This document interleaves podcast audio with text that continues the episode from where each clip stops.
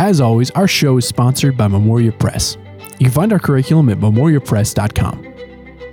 Welcome to Classical Etc., a show from Memoria Press that dives into the philosophy, culture, and heart of classical education. You're in the studio with Shane Saxon.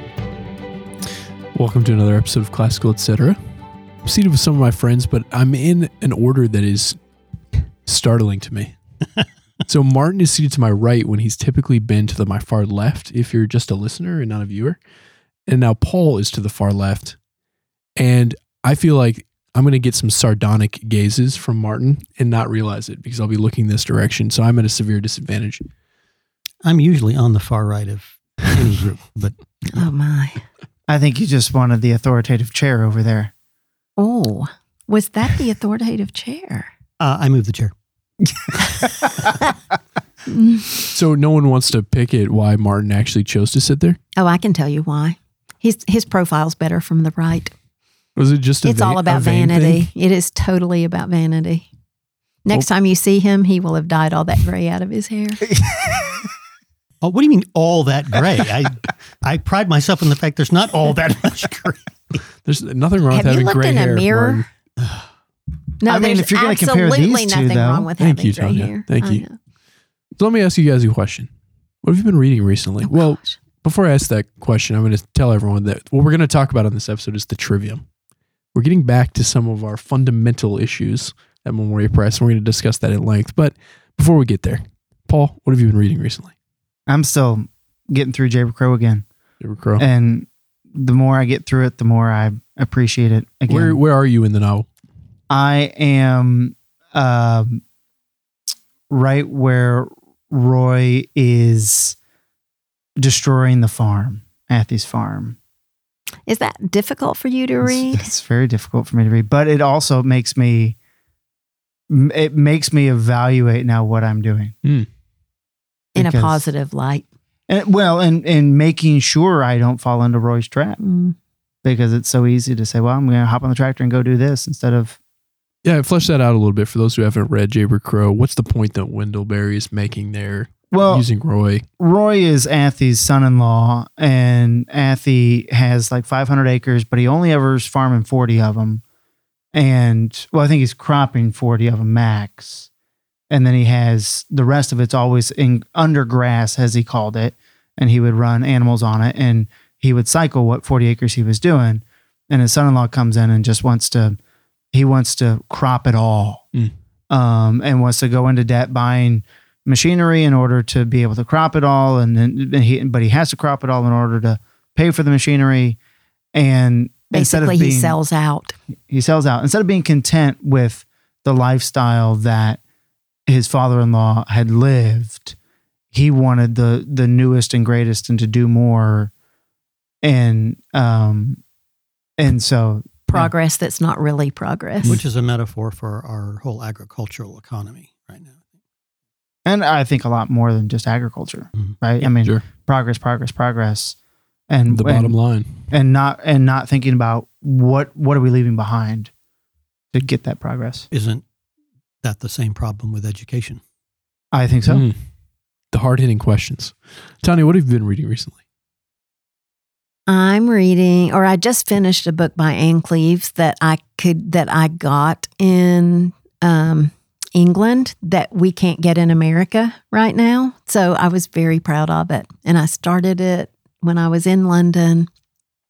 I got it at this great bookstore called Waterstones. That's like seven floors of amazing, and um, I'm reading um, another. I just got a new book of short stories by Wendell Berry Mm. that I didn't not even know was coming out, but Wow. it came in the mail, and so um, I started reading that. And I feel like I should be reading. Oh, I'm reading a lot of Tracy Lee Simmons essays. Can you say um, what you think of late Wendell? Late Wendell. Well, the funny thing is, I'm just I'm j- I've just read the first story, and it's you know typical Yeah. Wendell, very good, lots of wisdom.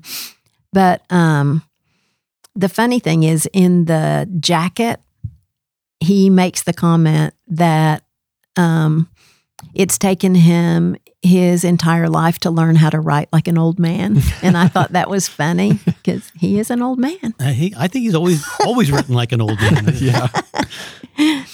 Yeah, well, if since uh, there's been so much, uh, Wendell, I, I I think I mentioned this uh, the last show. Uh, I'm reading "The Need to Be Whole," Mm. and I'm partway into that, and that's that's excellent.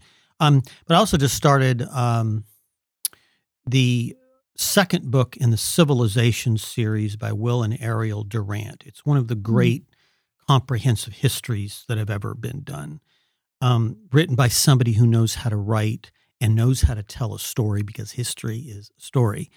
And I just I'm just amazed once again at at how good history is if it's if it's in the hands of a good Mm. storyteller. Did they do Caesar and Christ? Yeah, Caesar and Christ. The uh, the first one is um, the Orient or the Oriental culture, I think. So I read that one uh, uh, several years ago, and then I, I started looking around because I really I wanted to keep up on my history, but I kind of kind of wanted to start at the beginning.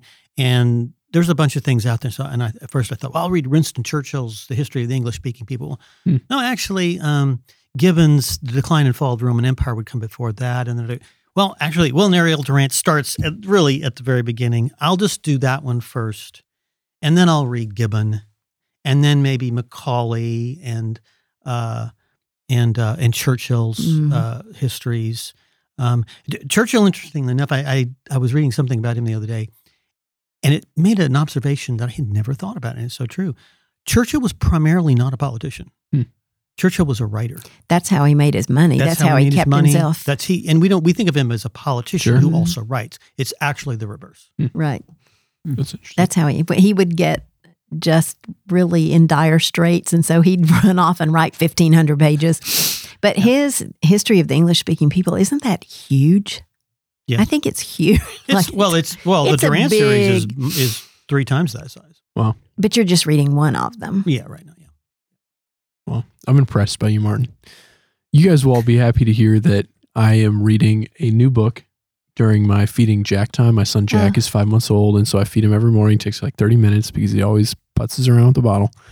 And during that time, I read a book on my Kindle. And so I just picked up The Beautiful and the Damned by F. Scott Fitzgerald. Okay, Um, that's so funny because Ian and I were just talking. He's rereading Great Gatsby, and I Oh. said, you know, I've read it three times. I don't like it. I've never liked it.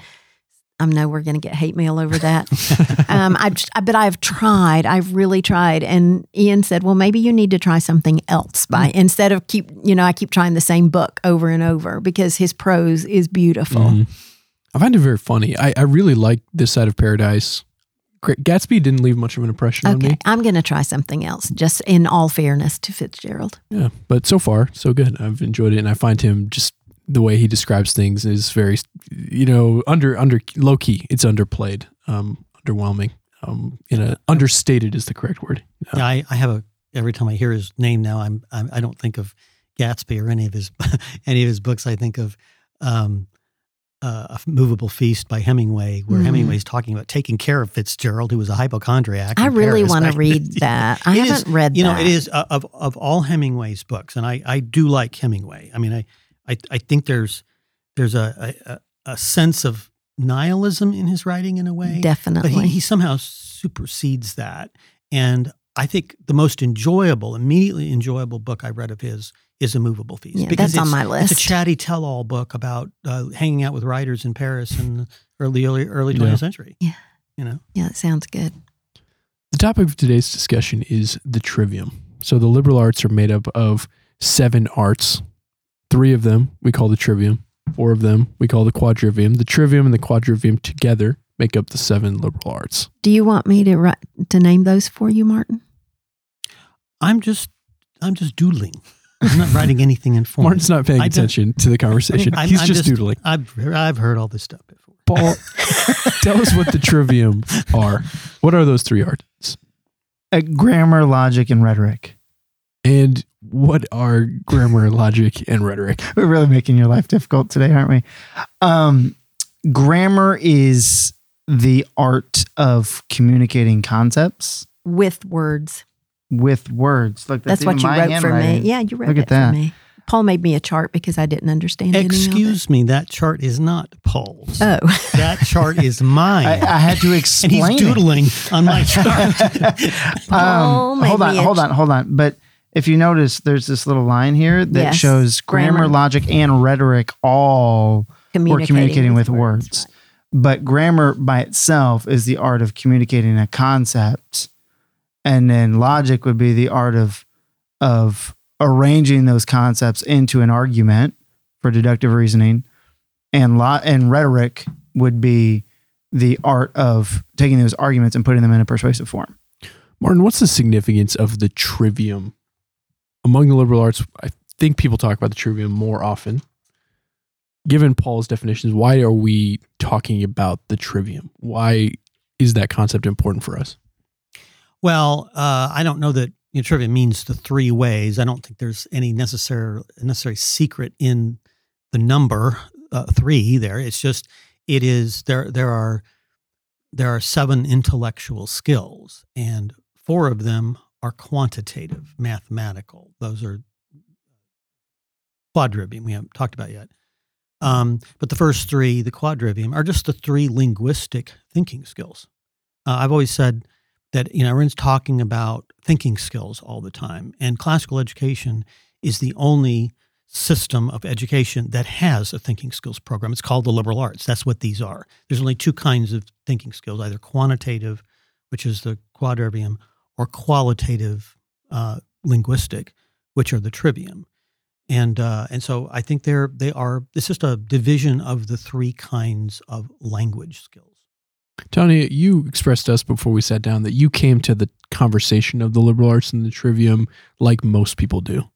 You thought of the liberal arts as something like the humanities or a liberal arts college. I did. I went to a liberal arts college and I studied humanities, and I thought it was the same thing. so, what helps you clear up that, Well, that distinction? Paul, um, I don't know how many years Martin's ago chart? did we do this With, with- using my chart. this chart that he made me years ago that I've kept that really helped. me. I mean, literally, Paul and I sat in a room two times, I think. I had two classes in this, and I made notes, and he made notes, and it cleared me up. So I hope, well, let's see, Mark, let's see, Paul. So he said that literature, history, and philosophy are humanities. That is typically what is Okay. referred to as the But all of these seven trivium and quadrivium are liberal arts. That's correct.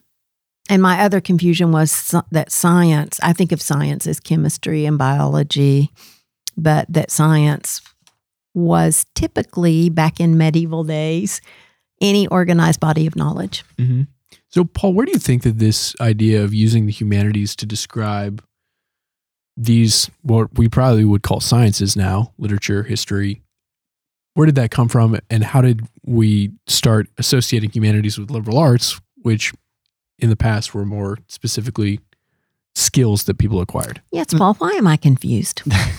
That's a great question, Shane. That's- Why is that's Tiny one that probably confused? Requires a long answer. I I think you can't acquire a skill in a vacuum. So I think the traditional way of mastering the arts of language was by studying literature and history and philosophy and using language in ways that would help the student acquire the skills of grammar, logic, and rhetoric.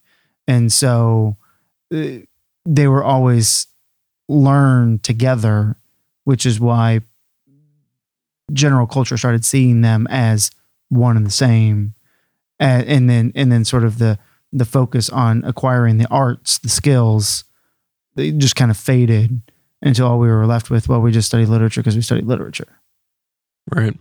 And I think my first confusion came in an article that Martin wrote where he was referring to science. Was this before you edited it or after it? Afterwards? No, it was as in during the editing process, and he kept referring to science as a liberal art, and I was like, "You're crazy! Science is not a liberal art." And then he finally realized that that I was really talking about humanities, not liberal arts.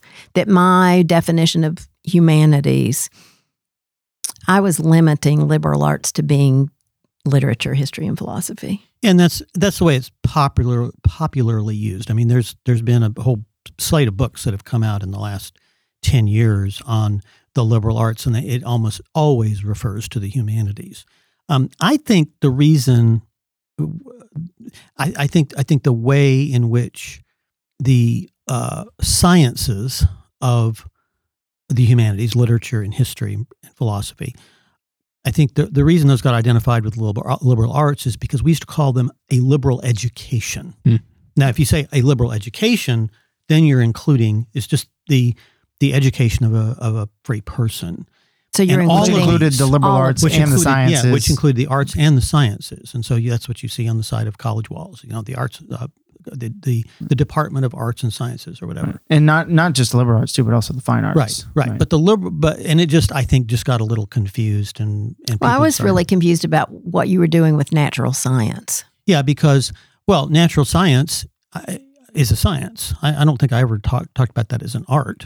Uh, but No, but, but but No. but I think what ha- we use the word science now. We've collapsed it down into just the natural sciences, and uh, which used to be natural philosophy. Actually, uh, you, scientists scientists were not called scientists until about the late 19th century. Uh, Charles Darwin w- considered himself a naturalist, a natural Mhm. philosopher.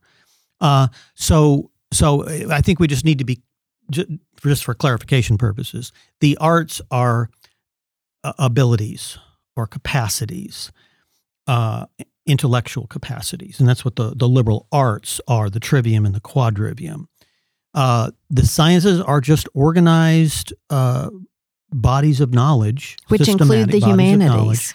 which in which are then there's three of them. There there there is literature, there's history, and there's philosophy. Those are the main main ones.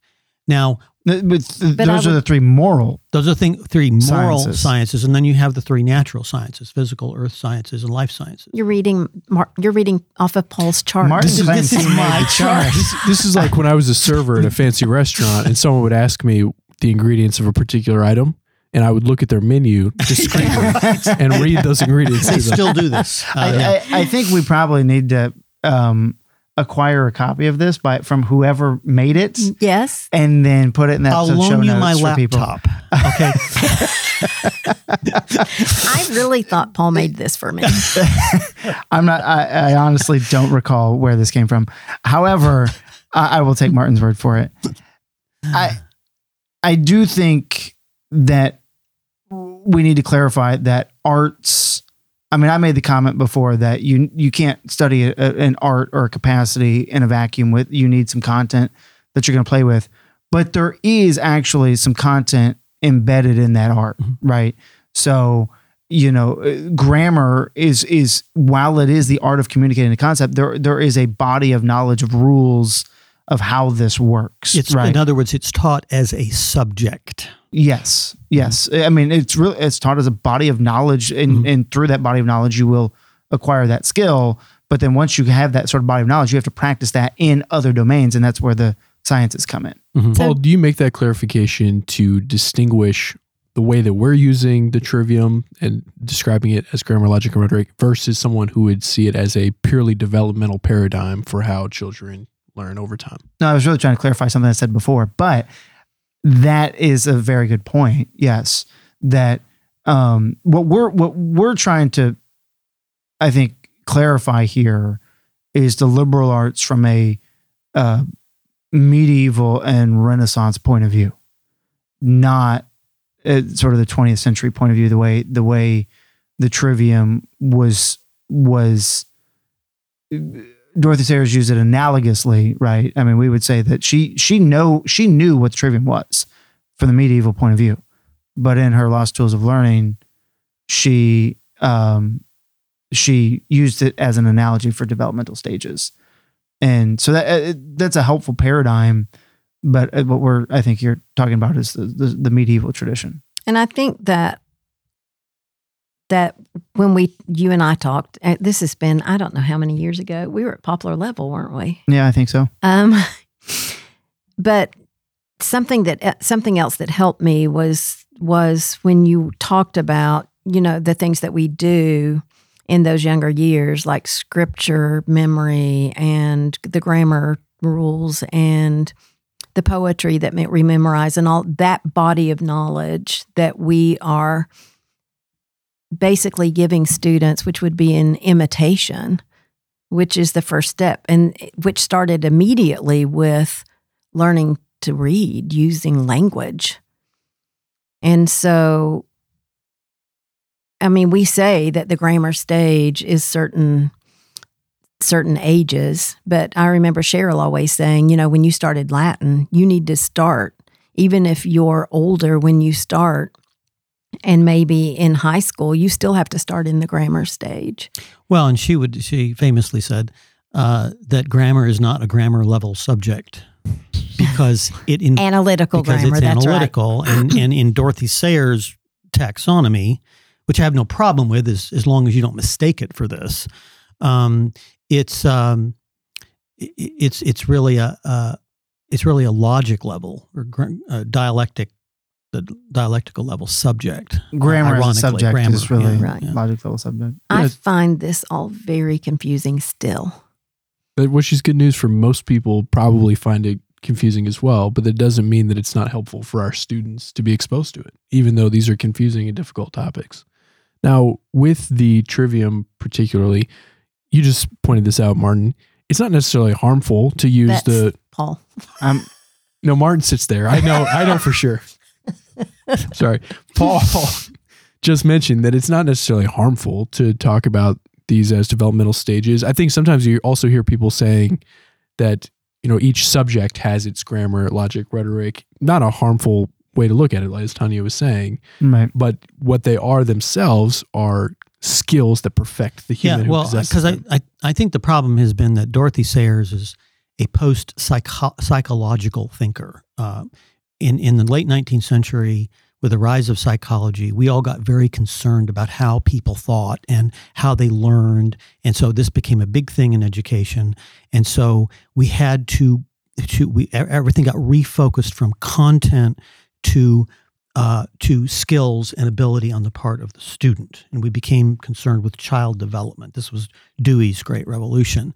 And so uh, before that, nobody would have thought of stages of learning. They just they didn't talk about those things. You go back and you read Quintilian, who was the great pedagogue of, of ancient times. He's not talking too much about how kids learn, other than if he's talking about the right way to teach phonics or something, which he does in his Institutes of Oratory. But um, but so this this focus becomes very child developmental and very psychological, um, and so we start coming up with taxonomies of learning. And Dorothy Sayers was one of the first. Actually, it came out about seven years before Benjamin Bloom came up with what we now know as Bloom's taxonomy of learning, which every education student learns in in in uh, ed, ed school. Um, so she's if, if you can you can come at it from a developmental standpoint, from a psychological standpoint, but that's very different from coming at it from a more ontological or philosophical uh, perspective. And and you just need to be careful not to confuse the two. Mm. And what has happened is people have confused those two perspectives, and they think they're one and the same, and they're not. So, uh, Paul, how do the how does the trivium manifest itself in our classical schools, or how should it? How does it in the online academy? Where can the, the liberal arts, specifically the trivium, be found? Well, Everywhere.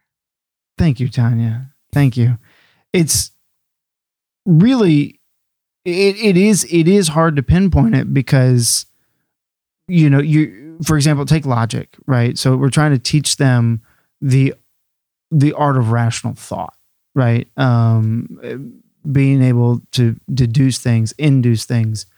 Um but we, we have to start that and and we, we have to start getting students thinking in those patterns fourth grade fifth grade sixth grade right? But we're preparing them for that sort of rational step-by-step thought through their study of latin right? Which is a very very systematic way of looking at language right? Which and when they hit when they study logic as logic right where they where they study the syllogism and the kinds of statements that's they're going to have that same kind of process of thought.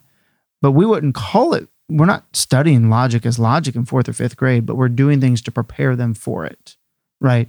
Um, you same thing with grammar, right? We're studying grammar in Latin. We have uh, we have an English grammar recitation program where we're making that explicit in English. When we're doing literature studies and we're asking the students to to respond and complete sentences, we're doing grammar studies there. Uh, so you know, it's it's pervasive in everything we do in, in classical studies. You know, even in, in in the way they respond to a, science question in our nature studies, right? And so, while we will have a grammar class and we will have a logic class eventually and we will have a rhetoric class all we're, we're practicing these arts really in in, in every subject uh, and the one thing i'll say about rhetoric is really our composition program the, the classical composition the progymnasmata really those are rhetorical exercises um, and so we're really preparing the student to have those persuasive skills whether they're doing that just in a, in a standalone essay or whether they're doing that, um, you know, in, in, in some sort of speech or a paper in history or, or just, you know, talking with their peers. And this, this, and this goes back to what I was talking about in terms of the liberal arts being a thinking skills program. And the only thinking skills program worthy of the name is because starting even with Latin, what you're teaching kids to do is is to do the two basic thinking skills, which are analysis, which is making distinctions, seeing the differences in things, and a synth and, and synthesis, which is seeing the similarities in things and putting things together. And you do that all over a systematic grammar like Latin. You have to match things. You have to tell the difference in you know person and number in verbs, um, uh, tense, voice, and in in and mood in in in verbs. Um, and nouns have their own, you know, case, gender, number. You're having to make distinctions, and then you're having to match things. You know, you got to have when you when you have an adjective that modifies a noun, they got to be the same in in case, gender, and number. And there's five cases, uh, and and three genders and two numbers, singular and plural. That's a very sophisticated exercise. Uh, and it's an analytical, synthetical exercise. And so doing that starts to train your brain in, a, in to, to, to be organized about things so that then you get the logic and you're using those same skills but in a slightly different way in terms of um, in terms of, of reasoning and then in rhetoric in terms of persuasion. So it's it's uh it's it's thinking skills. And and i do think they get they get um they kind of meld together. I don't think you I think we have a tendency to think, okay, we're in the grammar stage now, so we're just going to focus on memory. And um, like in literature, our grammar, our literature for the younger grammar years, the questions are very easy to find in the book because we're teaching that particular skill is how do you find an answer to a question but they vary quickly and we always have discussion questions that are more elevated and that would be more logic stage questions on their grade level. So I think we, you know, f- that we try to cubbyhole these grammar, logic, rhetoric thing. And I do think that's part of that Dorothy Sayers, this is our stage, this is what we're doing. And it doesn't go beyond that, but it does. And and the Latin, like you say, parsing a sentence is, you know, we can do that in grammar school, but that's a pretty high level skill. Well, and I think if we go back to the definitions of what the liberal art of grammar, logic, and rhetoric are, right? If grammar is the art of communicating a concept in words, right? Uh, then the the act of that sort of basic comprehension question, right, uh, is is a very is very much practicing the liberal mm-hmm. art of grammar, not not a not I'm not saying a grammar stage skill. It's practicing the liberal art of grammar because we're trying to say what in this text is communicating this concept, right? And then those discussion questions Tanya mentioned, that's very much practicing the art of logic, saying, okay, we have these basic concepts, but from that, what can we then know? And what what then can we find out about these characters because of that? And so um you know what we're not doing a lot of is the persuasive um, Not early on. Right. No. In the younger years. But I do think these are, um, they're, um, I can't think of the word. mutually word. informing. Yes, and I think it's just a little gray. You Mhm. know, it gets a little gray based on what the students are able to do. You told me that logic is the art of forming arguments out of communicable concepts, and rhetoric, art of forming arguments into persuasive forms. Yeah, so I I, guess to- we're not w- really doing persuasive forms in grammar school. Rarely. Well, we do it in the pro gym. In, in That's classical, true. classical comp, that that That's would probably true. be the one place that I would really say we do that. Mhm. Yeah. So let me put on my um, devil's advocate hat and ask you this question. If the liberal arts are pervasive in our curriculum, they're not necessarily just a stage, grammar, logic, rhetoric, and they are the process, as Martin said, of synthesizing and um, and analyzing, making distinctions. Then what makes our education in the liberal arts distinctly classical versus any other educational curriculum that forces students to analyze and synthesize and communicate things, uh, put ideas together, rationalize them, and persuade people. I think because of our Latin, because of Latin in a classical education, that we are giving our students the exercise that they need in order to be able to do these things well. Yeah, and I think that uh, a lot of programs do bits and pieces of all this, but they they don't really understand. They don't, don't talk about or understand the distinction between quantitative and qualitative skills that you're seeing in the trivium and the quadrivium, respectively. And you know they they haven't gone back to the old curriculum, which we have, which does involve uh, the Latin, the the the learning of of another uh, gramma- very grammatical language, uh, and you know we're we're not we're not always trying to innovate. We're not always trying to do the newest thing. We're we're just going back to these basic concepts that the older thinkers and the older educators understood and what they used to put together this curriculum. We don't have to redo a bunch of things. All we've got to do is go back and did what was generally done in good schools until the end of the 19th century and uh, and so we've gone back and you know taken a look at why why they did it and what what the superstructure behind it is. But you could you could you could get away with just doing what they did, just It was. the old. it was a lot of research on the part of Mhm. Cheryl and Martin, you know, to figure out what they did so well back then and to figure out how we can do it now in a modern setting. And I, I think the other big thing is because we have a school, we have an entire curriculum. And so it's very cohesive. In fact, I think you have 18 reasons why a curriculum should be I do have cohesive. 18 reasons why you should have a cohesive curriculum. But we probably don't have time for those.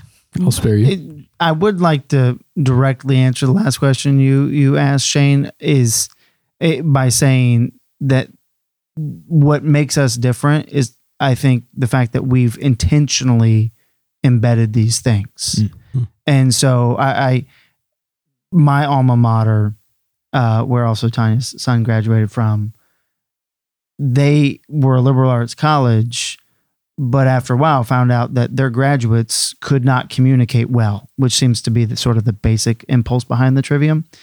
And so what they did, instead of saying every teacher, you need to require students to be communicating, to be practicing these skills, they tacked on an additional required course once a year. And in that course, you're going to be required to do that, right? So basically, they were saying you need this skill, but we're, we're only going to do it over here. And the fact that it's embedded throughout intentionally means that the students are going to really fully master it in, in a variety of circumstances. So they've got that skill and they can use it anywhere. Well, a large part of the problem with programs like you're talking about is that you have a, a bunch of people who cannot communicate very well, trying to teach children to communicate well. I mean, that's you know you have to know it yourself in order to teach it.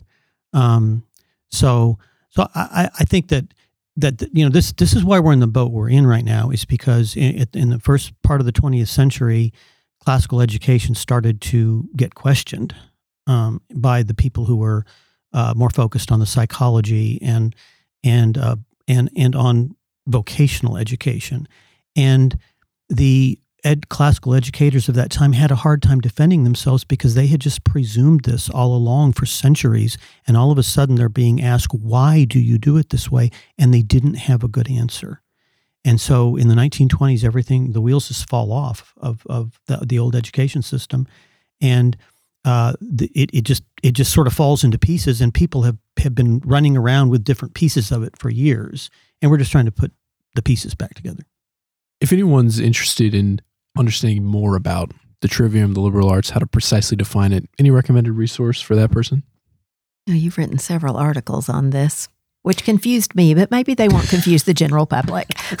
So on Memoria Press's website, if you just type in liberal arts, you, a couple of articles by Martin come up. They're pretty helpful. Yeah, yeah. I just just uh, just I've, I've got several uh, articles on generally speaking on classical education and on the liberal arts. There was uh, one of the articles I did has this Has chart the that has been being attributed to Paul this whole time, um, and and that's in there. Uh, so I, I think, uh, quite frankly, the best resources you're going to get are probably on our website. Sure. Well, on that note, I think Martin, we've set everyone straight. I think we have. Even Tanya, in I'm, terms of where I'm this chart getting came there. from. I'm getting Yep. there. All right. Well, thank you guys for the conversation. I've enjoyed it. Thank you so much for listening to this episode of Classical Etc. You can find us on Spotify, Apple Music, or wherever else you get your podcasts. If you liked this episode, consider leaving us a positive review and sharing it with a friend.